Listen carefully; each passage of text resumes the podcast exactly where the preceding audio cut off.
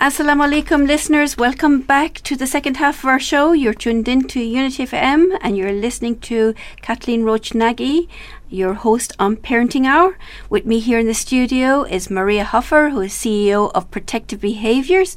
We've been talking a lot of how to use protective behaviours with teenagers and on ourselves, talking about teenagers growing up and the stresses they're under, as well as adults, the stresses that we as adults are under as parents, especially, and to remember that we are their parent and we should be more as their friend. We just gave that example before the break, that religious example we all know that teach them for seven, be friends, play with them for seven, teach them for seven, and be friends with them for seven. Giving that lovely example that the relationship with your child changes everything is important but in their teenage years you should be more like their friend. And of course looking at our faith and examples of prophet muhammad also salam and how he used to show empathy to children to young people to teenagers listen to them, pay attention to them, understand them.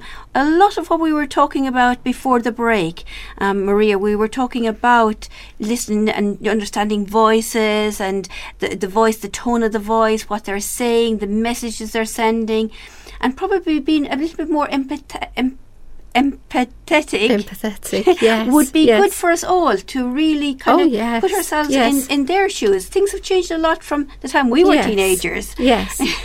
Yes, they have. However, I think it is a very difficult expectation for a teenager to put themselves in the shoes of uh, of the adult, of the parent, mm. because their their brains simply don't work that way. They are very much uh, focused on themselves. They're very egocentric. Mm-hmm. However, they're not so egocentric that they're not also focused on building relationships. That's one of their prime mandate, shall we say, one of the things that they are exploring all day, every day, are the relationships they have with their peers around them.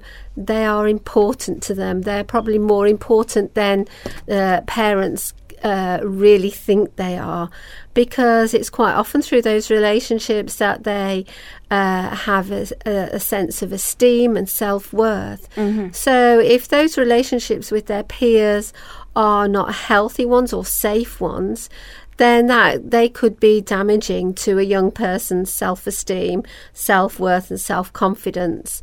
And that's when a parent needs to be supporting their young person with an understanding uh, or helping their young person to understand that those relationships are not safe relationships. Mm-hmm. Helping them to understand what a safe relationship feels like one where there is mutual respect, one where uh, individual needs are considered, mm-hmm. relationships that are that are inclusive, inclusive of everyone in, in a group, for example, and they don't isolate or um, ostracize any member of a group. Mm-hmm. So I think these are the uh, conversations that parents can have with their teenagers if they haven't at an earlier stage mm-hmm. to help them understand what relationships need to be like.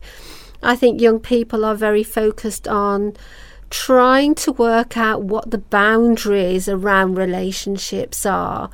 Uh, and that's a very natural process because in future life they are going to be uh, working out who perhaps their lifelong partner is going to be, who is the person that they're going to build a family with. Yeah. So some of the experiences that they're going to be having in those teenage years will help to equip them in that respect.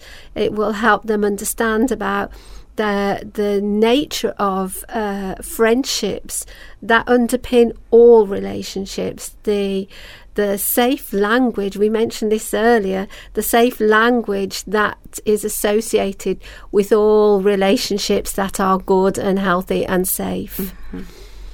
That's a lot for parents actually to to do as well as parent. Mm. Um, and in a way, some parents might think, oh, that's like a specialist job. I don't have the skills for that. But actually, they do have the skills for this. Parents are very in tune with their children usually. Yes, I mm. think so. Mm. I, I, it's unusual for a parent to not have some understanding or some relationship with their young person. Mm-hmm.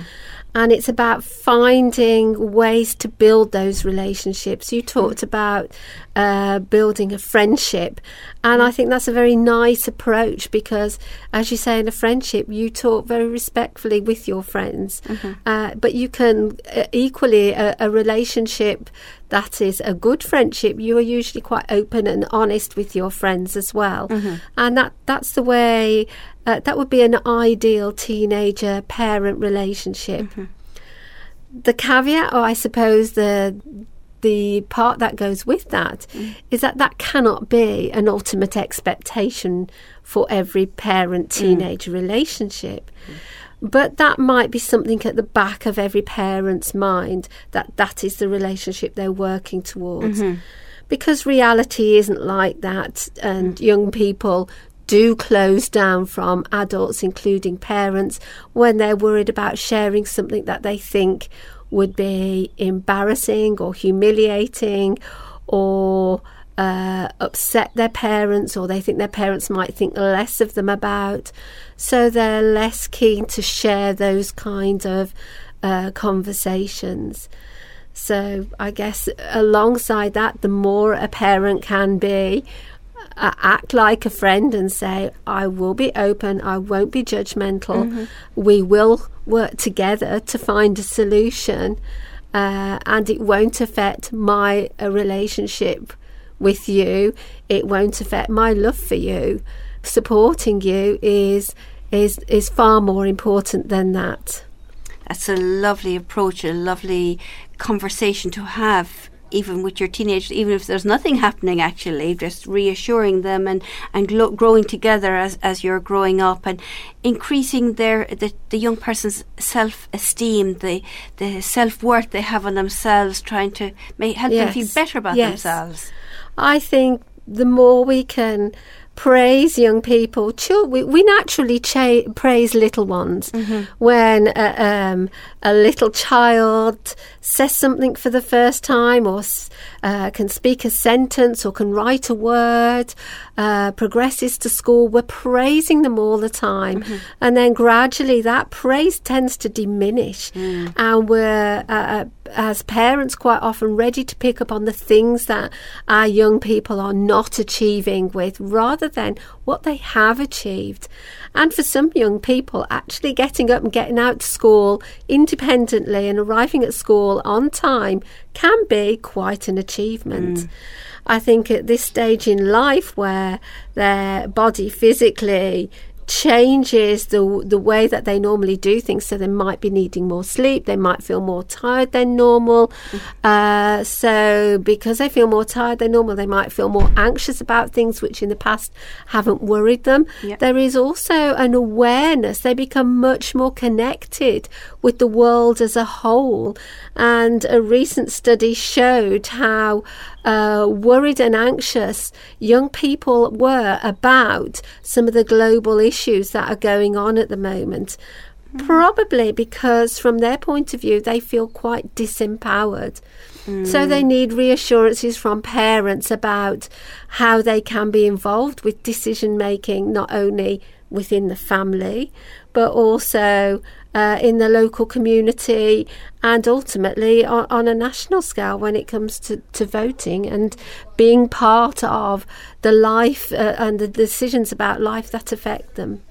That's great advice, getting parents and children involved in, in our communities and societies and making changes like this. And there's a lot of activities happening actually around in our communities that young people can be involved in and be part of. Yes. And maybe uh, parents should try and encourage these things. So if they can't come to the parent, and I know you often like talking about networks, where can that young person Yes, go to? yes. So it might be some sort of a role model that um, that they know of through uh, or scouting or through somewhere else. Somebody that's a few years older than them, not quite a parent yet, but have been through university maybe or ha- are working, have had some life experiences. Somewhere that somebody they can talk to.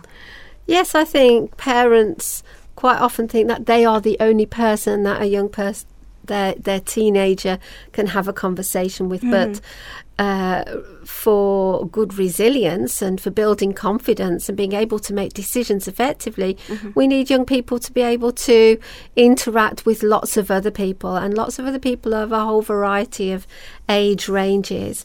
Even understanding that uh, grandparents and maybe great grandparents have quite a lot of experience and wisdom to share and can be helpful at times in in coming up with solutions to problems. Mm-hmm. Sometimes they're the people who have the time to listen. Mm. And sometimes young people have very good relationships with older generations because of that mm-hmm. space and time and almost that one step removed nature to the conversations that they can have. Yes, that is true indeed. I often hear that, don't you? That grandmother was very helpful mm. there in mm. this situation. I can't talk to my mum, but I could talk to to her. Yes, yeah. yes and I, and it is no there's you know some parents feel that there there is a, a rule that if they can't have a conversation uh, with their young person that it it it is there is something wrong with their relationship mm-hmm. with that young person but that isn't the case at all mm-hmm. teenagers will choose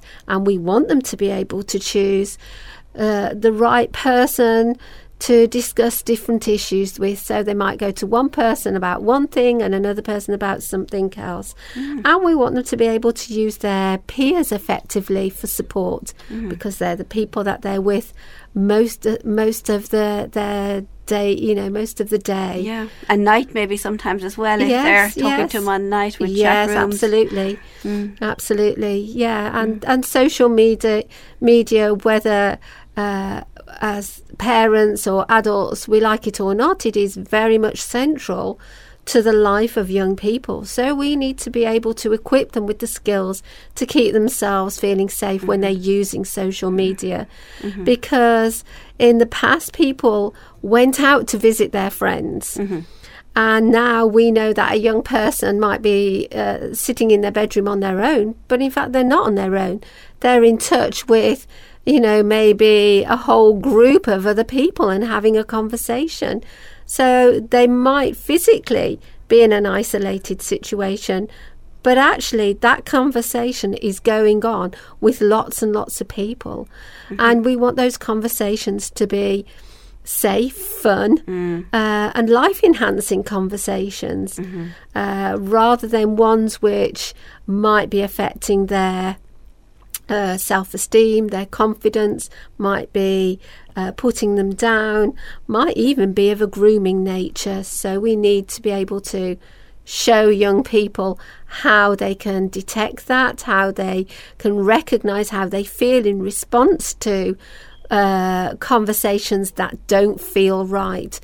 Uh, in other words, their early warning signs are suggesting to them that mm, this doesn't feel like fun, this doesn't feel safe. I'm going to end this conversation now.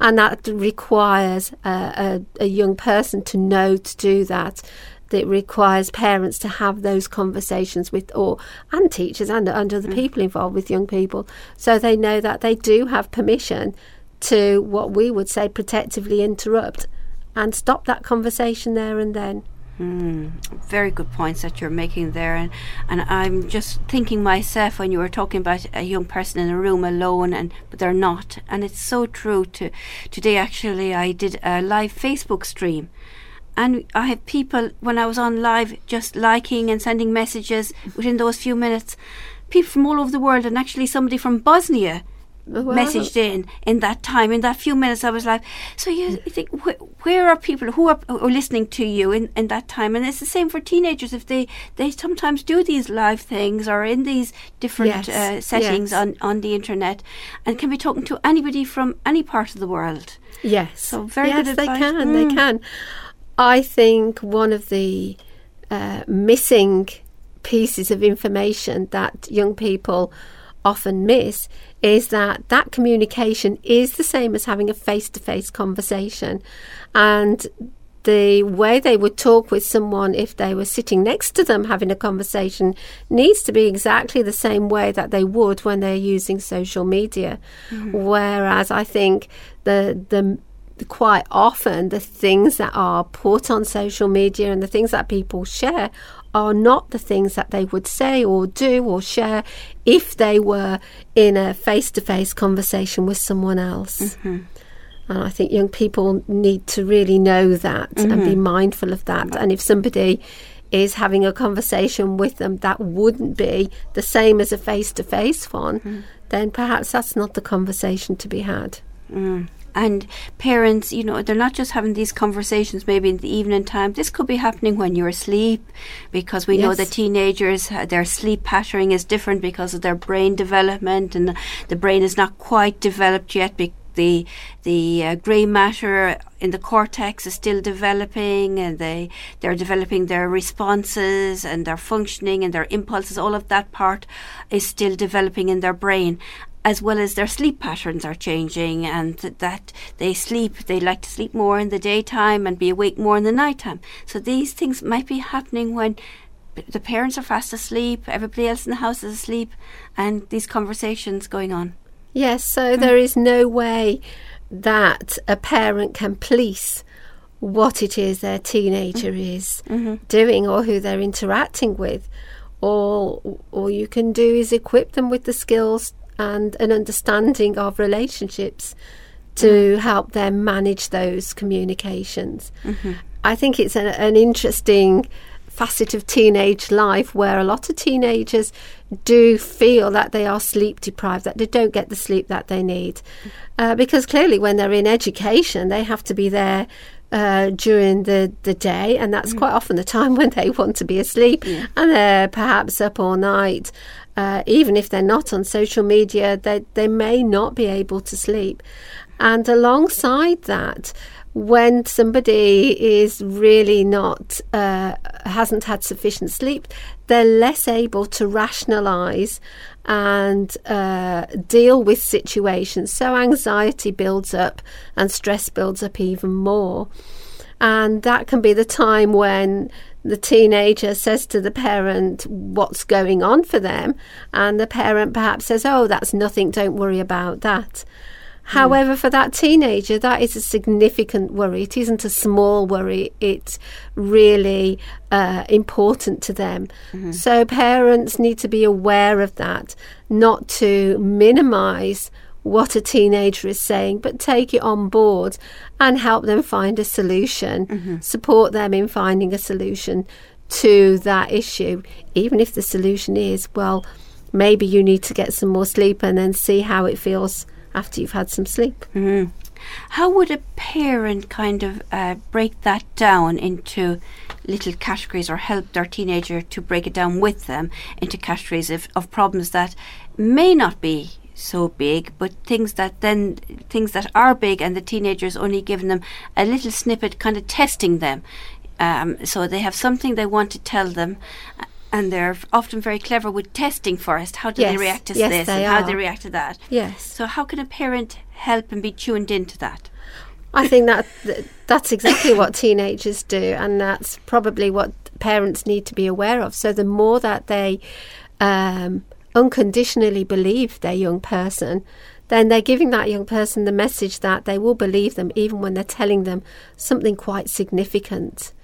When they are acknowledging that their worry is a worry for them, it might not be a worry that a parent has, but when their teenager is saying, uh, I, I'm really worried because uh, my homework is, I haven't completed my homework in time. A parent might think, well, you know, that's not such a big issue. Go and ask, you know, with some extra time given, you'd be okay. Mm-hmm. But for that young person, it feels the biggest issue in their life at that moment. And if a parent can acknowledge that, then they are more likely, the teenager is more likely to come to them with other issues. But the more we discount a teenager's feelings and discount their thoughts, the less likely they are to come back. Great. So you need to be there for them, leave down what you're doing, pick up on the the, the little remarks. Yes, I think uh, being able to uh, tune into your teenager is helpful. The reality is, we can't always do that all the time. But coming back to that, it might be that you are aware that uh, perhaps for a mum in the kitchen cooking a meal, there might be other children around, there's a lot going on, and your teenager is hovering.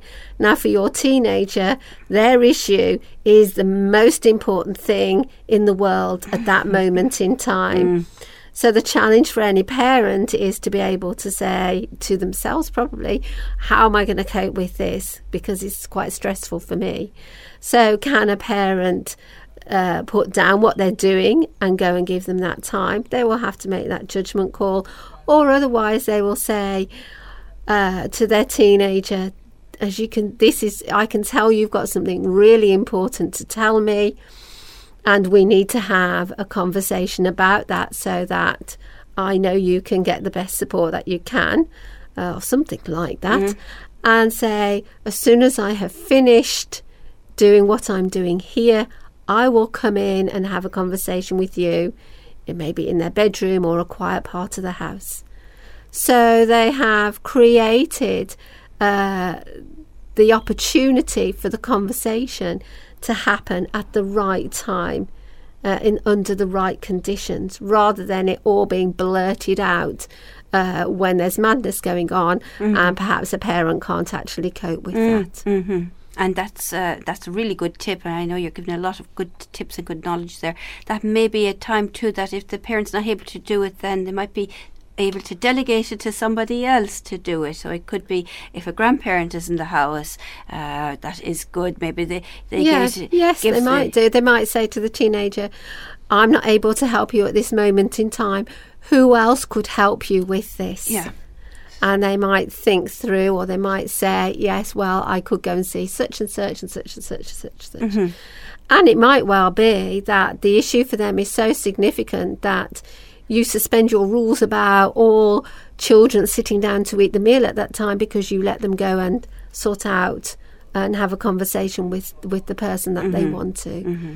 So I think having unwritten rules in the in the family that are so rigid that it pushes your teenager away perhaps needs some reconsideration mm-hmm. to uh, give them the space and the time that, that they need. Yes, and I mean it wouldn't be happening constantly anyway, so it would be no, something it would, would be, be tuned into. Yeah. yeah. Yeah. And it's helping them. I love the idea of helping them to problem solve. Yes. So you're asking them, what could you do? What what could and I think that happens to a lot of teenagers that they actually don't think of the long term solution. Sometimes they come up and they think of something, they do it there and then, impulsive yes, in doing yes. things, but they don't think of the long term solutions of that. So having the parent around helping them with that.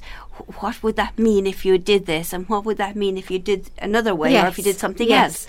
So they can think through the different. That's ideal, uh, isn't it? Options. Yeah, looking at all those different mm. options, thinking which and thinking ultimately which is going to be the choice that mm-hmm. helps them uh, to achieve their goal, the the mm-hmm. uh, the option which helps them in the long term. And it might not be the easiest option, mm-hmm. but again, it might be a case of using a scenario, a one step removed approach to show them how that might have worked for someone else. Oh, that's, and we're coming right to the end of the show now, Maria. If if people are listening in and would like to get some more information, I know our teenage program that we're both developing together, yes. Uh, inshallah, will be out very soon. We're very busy on that, and we're hoping that uh, by spring half term that we were going to put out that. Pending on funding, we're looking at funding at the moment to see where we can access funding to um, to put it on so parents can attend uh, it, and we'll also have also one for workshops for teenagers as well well. But in the meantime, if there's a parent now listening to this that's worried, can they yes. go to your website? How can they contact you? Yes, if they go to our website, they'll find our contact details. And uh, in, for this year, we are launching a new one to one referral service. Mm-hmm. So that could be one to one support for them as a parent. Mm-hmm. It could be to do one to one support with their teenager. Mm-hmm. We run a lot of group work. So we run a well-being program, mm-hmm. uh, which is a nice, gentle way into understanding what well-being is, what that feels like, and how to change well-being. And we have seen amazing results with the the delivery of this program. Another course which is uh, really suitable for young people and for parents actually is a, a course called Confident Me, which gives people um, an employability and development skills qualification alongside it. But most of all, it equips people with the uh, confidence uh, to be able to make uh, good life enhancing, safe decisions. Inshallah, that's wonderful information, and that's what we want. Please, God, everybody to make safe decisions, yes. to be wise, yes. to grow in our wisdom. We hope we're mm. all mm-hmm. growing in our wisdom, inshallah. It was wonderful having you on the show today. Thank you so much. Really appreciate you giving Thank up you your for time. Inviting me, Kathleen. You're welcome indeed. And listeners, if you are looking for either Maria's email or Approachable Parenting's email address and you can't remember, just email the studio at unityfm.net or ring the studio on 0121 772 and they will take the information from you and pass it on to us also, inshallah. Have a good week, listeners. I hope this was beneficial for you also um, and that you learned some techniques for yourselves. Do give us some feedback. We'd love to hear from you. And inshallah, we will catch up with you next week. Inshallah. Assalamu alaikum.